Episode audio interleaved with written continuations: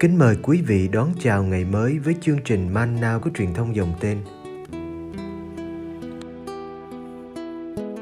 Chương trình hôm nay gồm có những mục sau.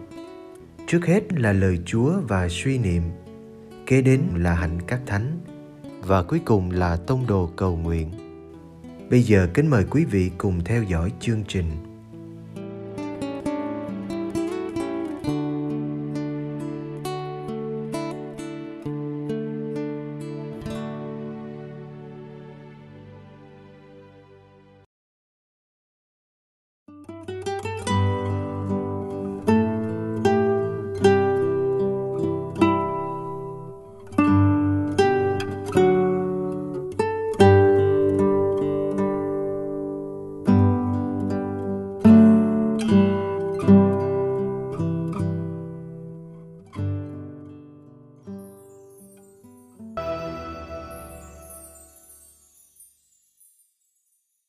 Kinh lạy cha Matthew chương 6 từ câu 7 đến câu 15 Khi cầu nguyện, anh em đừng lải nhải như dân ngoại. Họ nghĩ rằng cứ nói nhiều là được nhận lời. Đừng bắt chước họ, vì cha anh em đã biết rõ anh em cần gì trước khi anh em cầu xin. Vậy, anh em hãy cầu nguyện như thế này. Lạy cha chúng con, là đấng ngự trên trời, xin làm cho danh thánh cha vinh hiển, triều đại cha mau đến. Ý cha thể hiện dưới đất cũng như trên trời. Xin cha cho chúng con hôm nay lương thực hàng ngày. Xin tha tội cho chúng con, như chúng con cũng tha cho những người có lỗi với chúng con.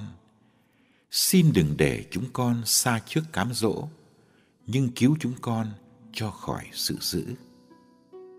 Thật vậy, nếu anh em tha lỗi cho người ta thì cha anh em trên trời cũng sẽ tha lỗi cho anh em. Nhưng nếu anh em không tha thứ cho người ta thì cha anh em cũng sẽ không tha lỗi cho anh em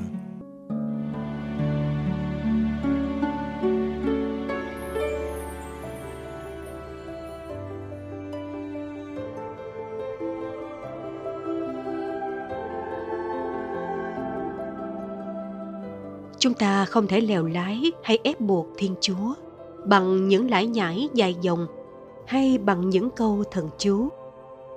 Cầu nguyện không phải là thông báo cho Chúa biết nhu cầu của ta. Cha Theo Hart de Chardin đã viết Chúng ta phải cầu xin Chúa không phải vì lệ luật buộc như thế, cũng không phải vì Chúa không biết ta cần gì. Không, Kinh nguyện là tình yêu, là cách diễn tả tình yêu. Thiên Chúa thích nghe miệng chúng ta nói lên nhu cầu của mình –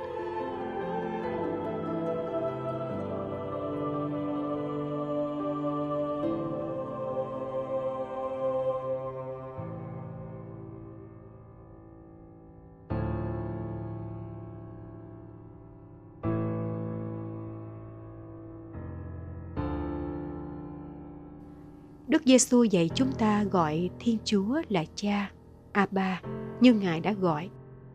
Abba là tiếng gọi âu yếm thân thương của đứa con đối với người cha. Khi gọi Thiên Chúa là Cha, chúng ta thấy mình hết sợ hãi và xa cách. Cha sư diệt và quyền uy, nhưng cha không áp bức và bắt con làm nô lệ. Cha cao sang ở trên trời, nhưng cha lại gần gũi với nhu cầu của con cái ba lời cầu xin đầu tiên đều hướng về cha, danh cha, nước cha và ý cha. Danh cha được vinh hiển khi nước cha được thành tựu, ý cha được thể hiện. Nước cha đã đến rồi với sự hiện diện và hoạt động của Đức Giêsu. Nhưng chúng ta vẫn phải cầu xin cho nước ấy mau đến cách viên mãn. Ý cha và quyền tối cao của cha đã được thể hiện trọn vẹn trên trời rồi – nhưng còn phải được thể hiện dưới đất nữa. Nơi mọi người và nơi từng người.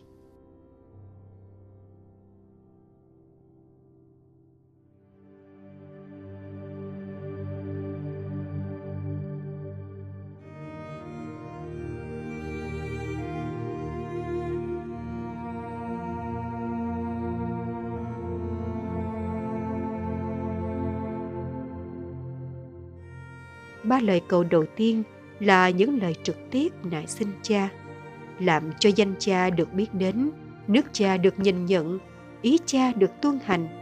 Đó là công việc của cha cho đến tận thế.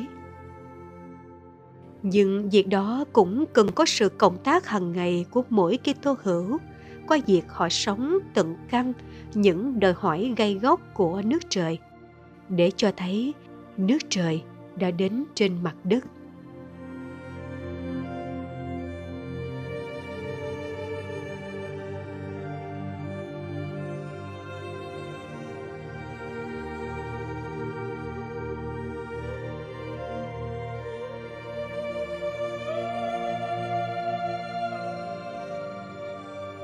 Bốn lời cầu xin sau nhắm đến nhu cầu cụ thể của các môn đệ. Xin lương thực hàng ngày là điều cần thiết cho họ, những người nay đây, mai đó, sống nhờ lòng tốt của người nghe. Xin ơn tha thứ là điều ta cần mỗi ngày từ Chúa sau bao sai lỗi, mà cũng là điều ta phải trao lại cho anh em. Xin Chúa đừng đưa chúng ta vào cơn thử thách, quá sức chịu đựng đến mức mất đi đức tin và quỵ ngã. Nhưng xin chúa gìn giữ và giải thoát chúng ta khỏi ác thần.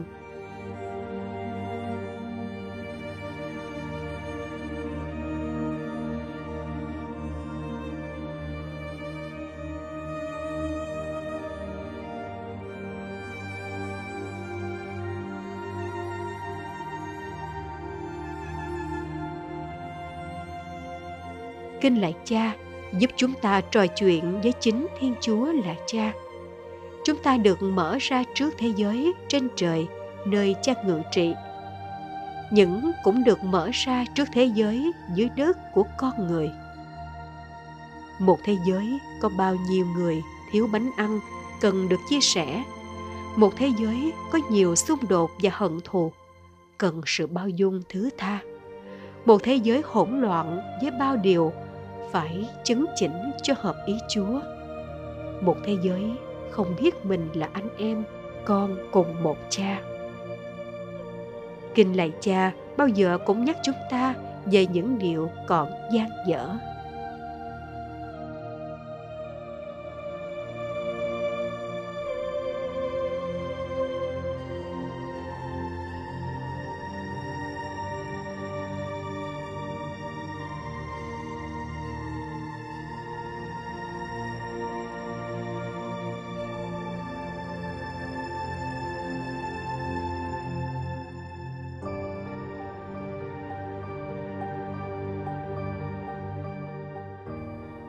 Lạy Chúa Giêsu, xin hãy đến. Xin đừng mỉm cười và nói rằng Chúa đã ở bên chúng con rồi. Có cả triệu người chưa biết Chúa, nhưng biết Chúa thì được cái gì? Chúa đến để làm gì? Nếu đời sống con cái của Chúa cứ tiếp tục y như cũ. Xin quán cải chúng con, xin lay chuyển chúng con. Ước gì sứ điệp của Chúa trở nên máu thịt của chúng con, trở nên lẽ sống của cuộc đời chúng con.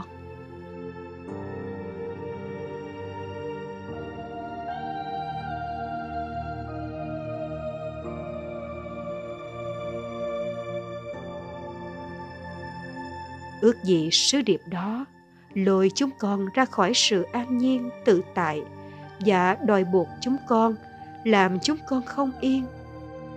Bởi lẽ chỉ như thế, sự điệp đó mới mang lại cho chúng con bình an sâu xa. Thứ bình an khác hẳn, đó là bình an của chúa.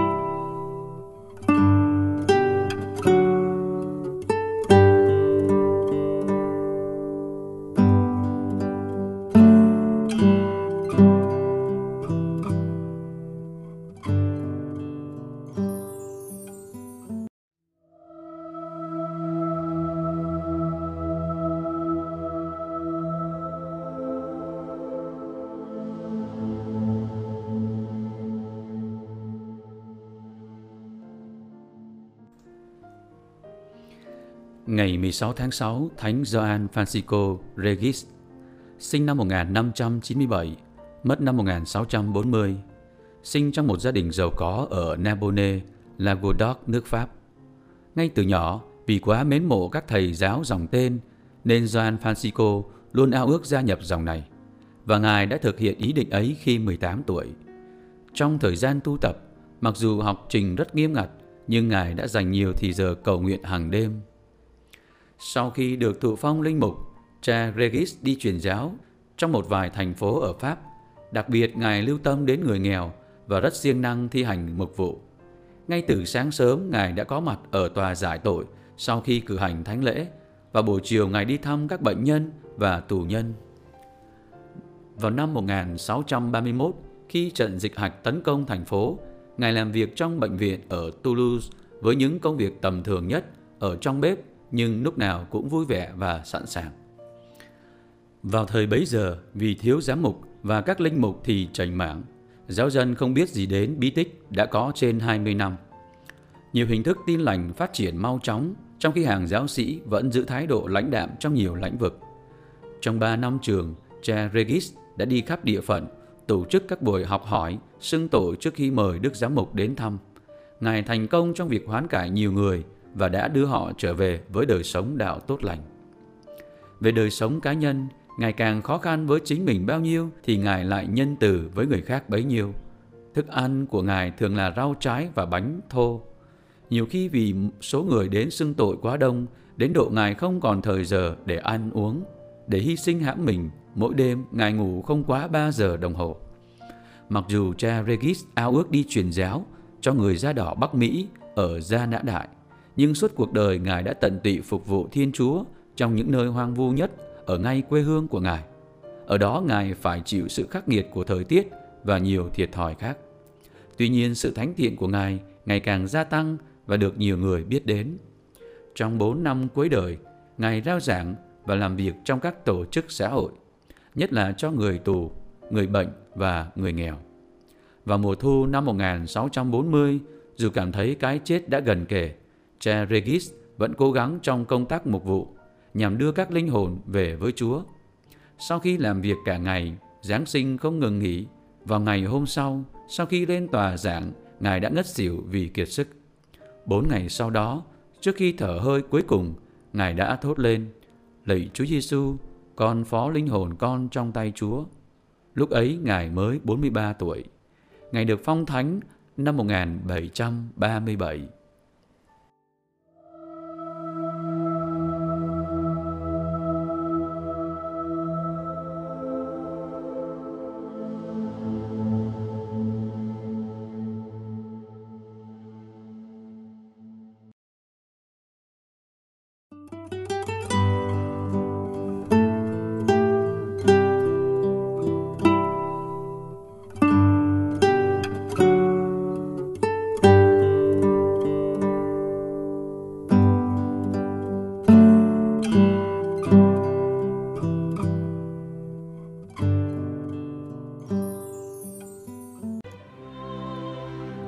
Nguyện cùng Đức Giáo Hoàng.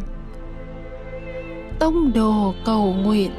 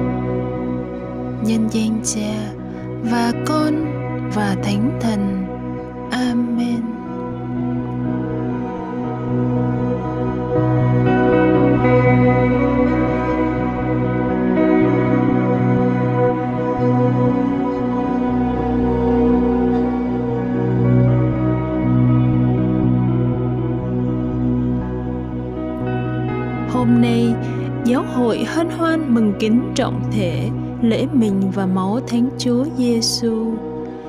Và con bắt đầu ngày mới này bằng việc cảm tạ cách mà niềm tin đã nuôi dưỡng cuộc sống của con và những người xung quanh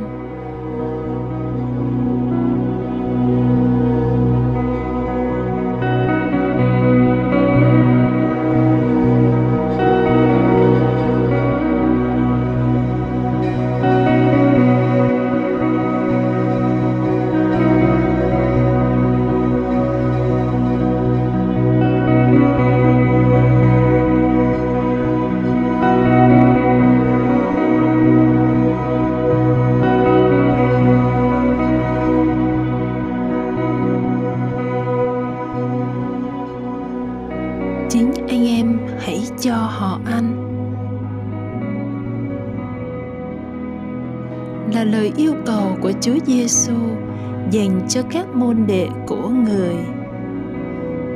Hôm nay, con sẽ luôn nhắc nhở mình rằng như chính Chúa Giêsu là của anh nuôi sống đích thực thì những công việc con làm cũng là của anh cho anh chị em con.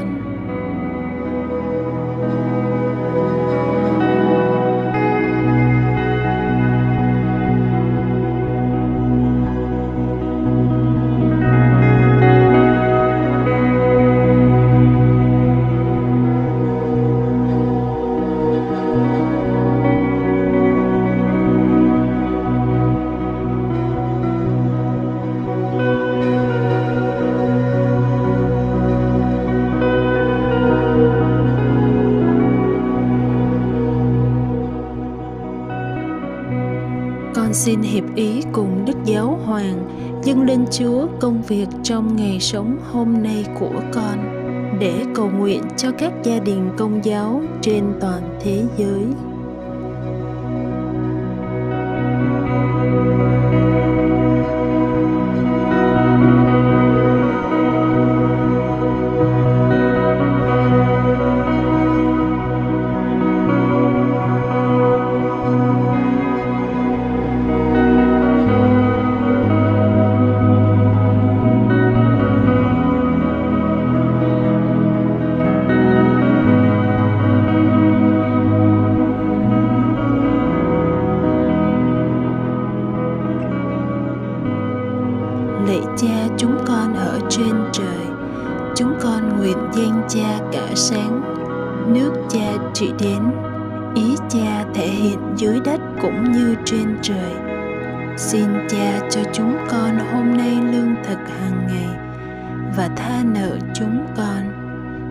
Chúng con cũng tha, kẻ có nợ chúng con.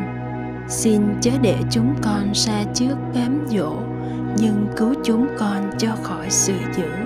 Amen.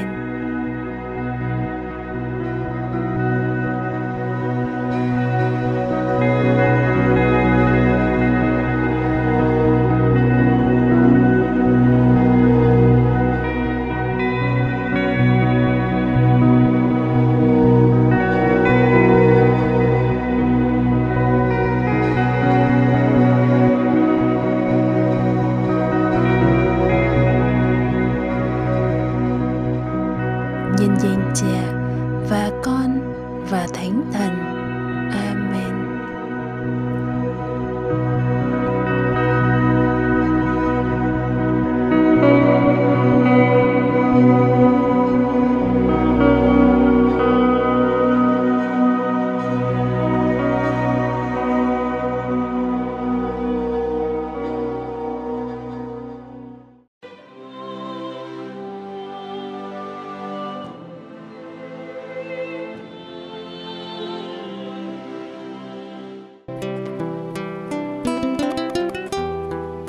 Cảm ơn quý vị đã theo dõi chương trình.